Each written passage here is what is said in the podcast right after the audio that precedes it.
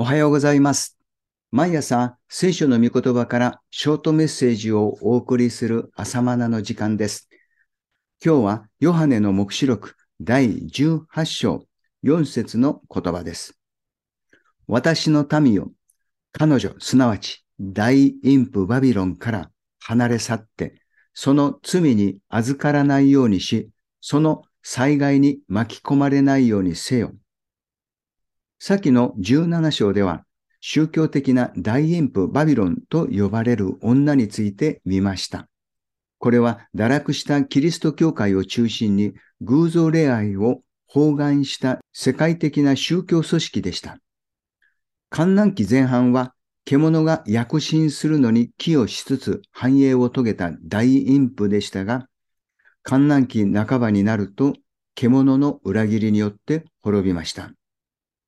そして今日の18章です。冒頭にこの後とありますが、宗教的大バビロンが滅んだ後という意味です。さらに別の大バビロン滅亡について予言されています。この18章の大バビロンは政治的、経済的な大バビロンのことです。先に申し上げたように政治権力との癒着とそれに伴う世の富を主人とする生き方のことも誠の神を主人としない霊的な会員であることを学びました。つまり今日のこの18章で述べている大バビロンも大陰譜の流れを組むものなのです。だから女と表現されています。しかもバビロンという地名が示すように都市そのものを指しています。都バビロンを中心に繁栄した政治的、経済的な組織を意味しています。これは獣の帝国の首都バビロンです。獣は王となってバビロンに座して世界を統治します。巧みな政治手腕を駆使し、世の富を牛耳る知恵を持って獣の王国は治められるのです。これに対して神は激しい裁きを下されるのだと予言しています。2節です。すでに先の13章17節で見たように、獣の印を受けた者しか商売できない仕組みを作り上げたのですから、必然的にバビロンに富が集中します。すると、その富の利権に地上の王たちと商売人たちが群がります。こうして富を主人とする堕落した癒着関係が構築されます。そのことを、すべての国民は彼女の会員に対する激しい怒りの葡萄酒を飲み、地の王たちは彼女と会員を行い、地上の商人たちは商売人のことです。地上の商人たちは彼女の極度の贅沢によって富を得たからであると指摘しています。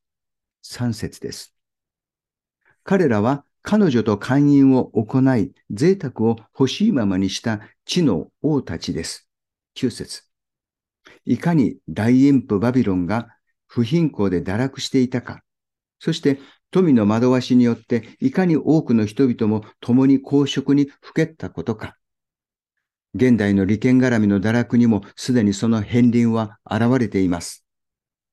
これらの記録は神を主人とせず富を主人とすることを淫乱で不貧困で公職な生き方だと神が見ておられるという意味です。しかし彼女の会員に対する激しい怒りの葡萄酒を飲んで酔っている者には自分の姿が見えていません。その証拠に彼女は自分のことを私は女王の蔵についているものであって、やもめではないのだから悲しみを知らないと大見えを切っています。7節です。女王というからにはどのような王の妻なのでしょうか？この世の王たちが相手です。世の権力者たちがちやほやしてくれるので男には困らないといった傲慢ぶりです。もちろんその背後には獣であり悪魔がいます。悪魔はこの世の君であり王です。彼女は世俗の王たちと勧誘をして世の利権を手にしました。物質的には声太っていますが、霊的には痩せ細った哀れな女です。さて、大陰譜がバビロンという都の名前で呼ばれているように、キリストの花嫁である教会も都の名前で呼ばれています。その名はエルサレムです。目視録21章では、キリストの花嫁のことを聖なる都エルサレムとして描いています。都とは王が住む町です。神の御国の王であるキリストが住まわれるにふさわしい都。それはエルサレムです。私たちの王であり、花婿であるイエス・キリストは、花嫁である私たちのただ中に来て住まわれるのです。私たちを都のようにして、私たちのただ中にあって、神の御国を治められるのです。ですから、キリスト教会は花嫁のようでもあり、王の住まわれる聖なる都エルサレムのようでもあります。なんという光栄、なんという喜びでしょう。そのことを聖書は次のように語っています。主は言われる。シオンの娘よ。エルサレムの娘よ。喜び歌え。私が来てあなたの中に住むからである。ゼカリア書第2章10節の予言です。型や大陰譜と呼ばれる女はバビロンの都に例えられています。その都はこの世の王、闇の世の主権者である獣が王として住むところです。バビロンとは地理的なバビロンを指すと同時に、大陰譜の性質である物質中心主義、人間中心主義の世界観を表現しています。そんな都バビロンに獣は王として住むのです。しかし、結果は滅びです。富で栄えたバビロンは一日のうちに滅んでしまいます。惨めで何の栄光もない不死だらな女として裁かれるのです。その滅びは一日にです。八節。一瞬にしてです。十節、十九節。世の富を主人とする人々はこの現実に目を向けるべきです。富は本当の主人ではない、霊的会員へと酔わせる魔力があることに気づくべきです。信頼できる主人であるかのように見えて、一瞬にして滅んでしまう影のような存在です。だから、神は大陰譜バビロンから離れよと命じています。私の民を彼女から離れ去って、その罪に預からないようにし、その災害に巻き込まれないようにせよと述べているわけです。今日の冒頭の聖句です。このように聖書はキリストの花嫁と大陰譜という二人の女を区別しています。そういう意味で終わりの時代に向かって教会は大きく二つに分かれていくでしょう。キリストの花嫁として霊的純潔を求めて清く生きようとする教会と、大陰譜のように世俗化し、堕落して偽りの宗教団体へと変貌する教会とに分かれていくでしょう。注釈です。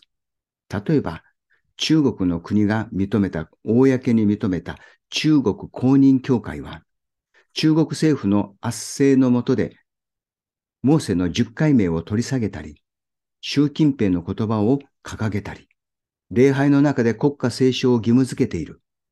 司教や牧師任命権さえも政府が掌握している。これに異を唱えるクリスチャンたちは家の教会、すなわち地下教会へと流れている。中国共産党支配に獣の姿は現れ始めている。注釈は以上です。だから私たちはフィラデルフィア教会を目指します。イエスの御言葉を守って愛し合う教会です。イエスの皆を否まず、イエスだけを礼拝する教会です。かつて世俗国家と結びついた教会、つまり霊的寛容を犯した教会が多くのクリスチャンたちを迫害し、その血を流した歴史があります。ローマカトリックをはじめ国境化されたキリスト教会は、国境化というのは国の宗教として認定されるということですね。国境化されたキリスト教会は国境化に異を唱えるクリスチャンたちや聖書解釈をことにする生徒たちを殺害した歴史があります。それと同じようなことが終わりの時代に再現されることでしょう。大陰譜バビロンのことを預言者や生徒の血、さらに地上で殺されたすべての者の血がこの都で流されたと記されている通りです。24節です。バビロンという獣の支配するシステムの下で、生徒たちの血が流されてきたのです。また、世俗の国と結びついたかつての教会は、莫大な富を得て贅沢の限りを尽くした歴史があります。今もその片鱗はあちこちに見受けられます。読者よ悟れです。このようなことが終わりの時代に再び加熱するでしょう。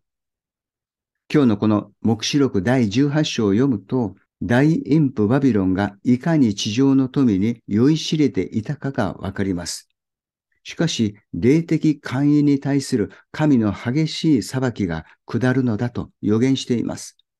それは地上の富を主人とすることへの神の見怒りです。地上の富には魅力があります。その魅力は魔力です。人々はこの魔術に騙されたと記されている通りです。23節です。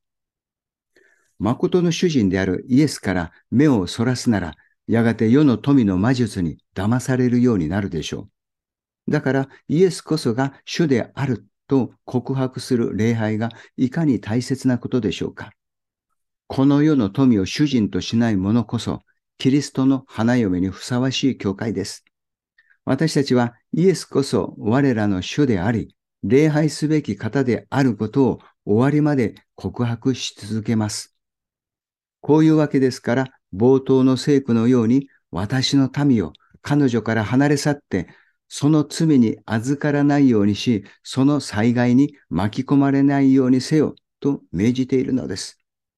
終わりの時代に目を覚ましているとは、彼女、すなわち大陰譜の様相を知り、それを警戒することです。今日は以上です。それではまた明日の朝お会いしましょう。